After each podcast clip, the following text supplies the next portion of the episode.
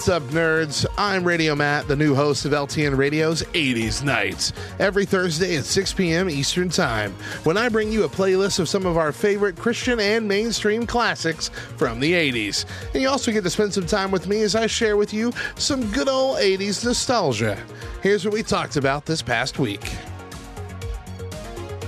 We're going to talk about the Rubik's Cube. Now, Emo Rubik started making this thing in 1970, and he applied for a patent for this in Hungary. And uh, it was called the Magic Cube and the patent was granted in 1976. The first test, test batches of the Magic Cube were produced in late 1977 and released in Budapest toy shops. The Magic Cube is held together by uh, interlocking plastic pieces that prevent the puzzle from being pulled apart, uh, which is very similar to how they're still made today. With uh, Rubik's permission, there was a businessman named Tibor Laczi who took the cube to Germany's Nuremberg Toy Fair in February of 1979 in an attempt to popularize it there as well. And get notice it did. They signed a deal with Ideal Toys in September of 1979 to release the Magic Cube worldwide. Ideal wanted uh, at least a recognizable name to trademark, and that arrangement put Rubik in the spotlight because the Magic Cube was renamed after its inventor in 1980. And this happened after they put a, a halt to production over in Hungary and, and, you know in that area because they needed to ramp up production for America and for the western half of the world. And so during that time in the progress that the the cube took to get to toy shelves, uh, they they made it a little bit lighter uh, and they also decided to rename it. Now, they considered the name the Gordian Knot and Inca Gold, but finally they decided, like I said, to name it after the creator. They landed on Rubik's Cube, and the first batch was exported from Hungary in May of 1980. Now, initial sales were modest, but Ideal began a TV ad campaign in the middle of the year and uh, supplemented it with a newspaper ad campaign. And by the end of 1980, Rubik's Cube won a German Game of the Year special award and similar awards for best toy in UK, France, and the US. And by 1981, Rubik's Cube had become a craze. And it is estimated that in the period from 1980 to 1983, around 200 million Rubik's Cubes were sold worldwide. And if you didn't already know, the, the whole speed cubing thing that still goes on today started in March of 1981. Like this was something on people's minds almost right away. A speed cubing championship was organized by the Guinness Book of World Records that very year. Now, speed cubing is the practice of trying to solve a Rubik's Cube in the shortest time possible. And there are a number of speed cubing competitions that take place all around the world. But the first one was organized by the Guinness Book of World Records in Munich on the 13th of March in 1981. The contest used standardized scrambling and fixed inspection times, and the winners were Ronald Brinkmann and Jury Froeschl with times of 38.0 seconds. The first world championship was the 1982 World Rubik's Cube Championship held in Budapest on June 5th of 1982. And that was won by Minh Thai, a Vietnamese student from Los Angeles, with a time of 22.95 seconds. That's a big leap.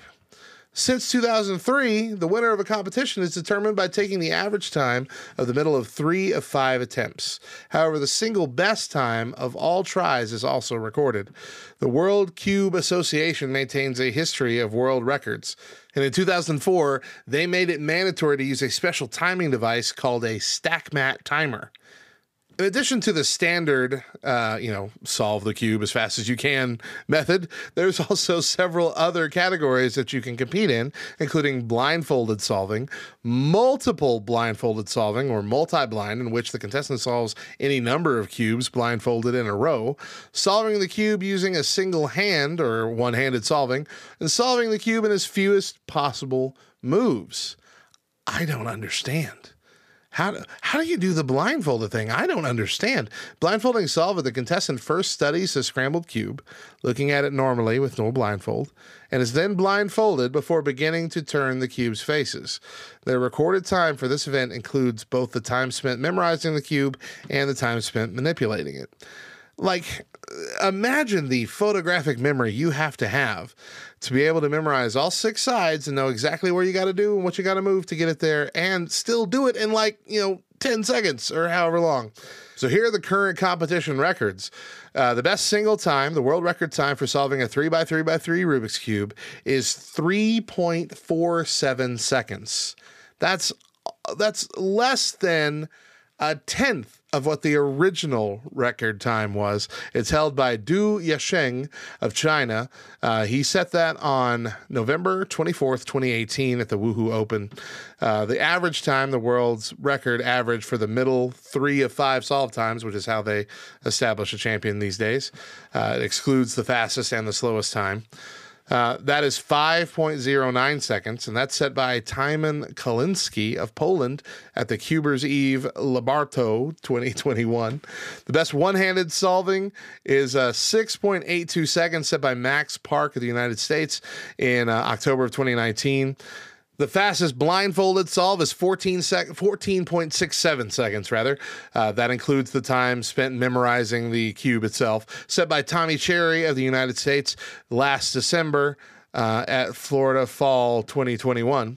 And currently, multiple blindfolded solving. The world record is solving 59 out of 60 cubes set by Graham Siggins of the United States in uh, November of 2019 at the OSU Blind Weekend 2019. He inspected 60 cubes, then donned a blindfold and solved successfully 59 of them under an hour. I don't know if y'all heard me. He had to memorize 60 cubes before putting the blindfold on, and then he didn't get to look at them ever again. And he got 59 out of 60 correct. Unbelievable. Unbelievable. I've got a few fun facts I want to share with you about the Rubik's Cube. First of all, let's talk about the most expensive Rubik's Cube ever. It's called the Masterpiece Cube, and it was created and designed in 1995 for the 15th anniversary of the iconic toy. It was created by Fred Kohler along with Diamond Cutters International, and its worth at the time was $2.5 million. It is a gold plated Rubik's Cube that uses precious gems and stones as the color bases inside each little golden square. It's quite uh, well, it's gaudy. I'm going to say it's beautiful, but it's gaudy. the first ever guide to solving the Rubik's Cube was actually created by a 13 year old.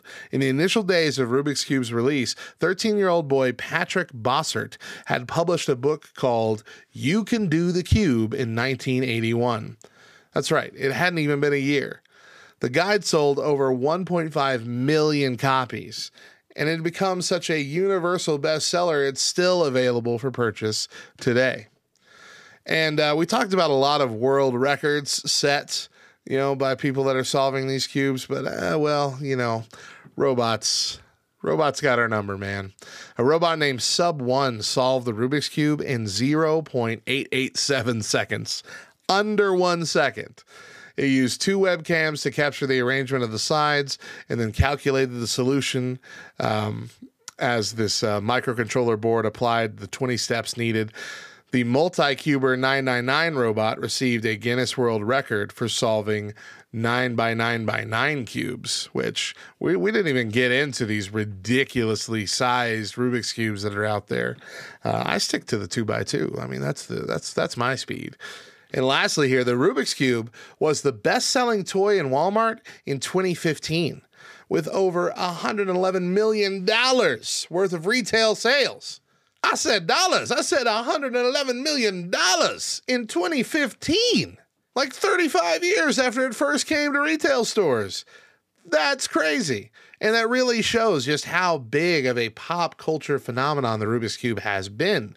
It has remained relatively unchanged for decades, and it is still a relatively popular item. In fact, it's one of the only items that you'll routinely see in movies and TV shows that's not referred to as some sort of 80s relic, but is actually seen as something that's still popular today because it is. And that's crazy. That's like pulling out a Tamagotchi and not being immediately reminded it's from the 90s. That it's impossible to happen. But this craze has continued on year after year after year. And that's just nuts. Mr. Emo Rubik, you have done something special. You have created a toy that has stood the test of time and is showing no sign of stopping anytime soon. Now that you're all caught up on what you missed last week, make sure that you join me this Thursday night at 6 p.m. Eastern Time for the next edition of 80s Night, only on LTN Radio.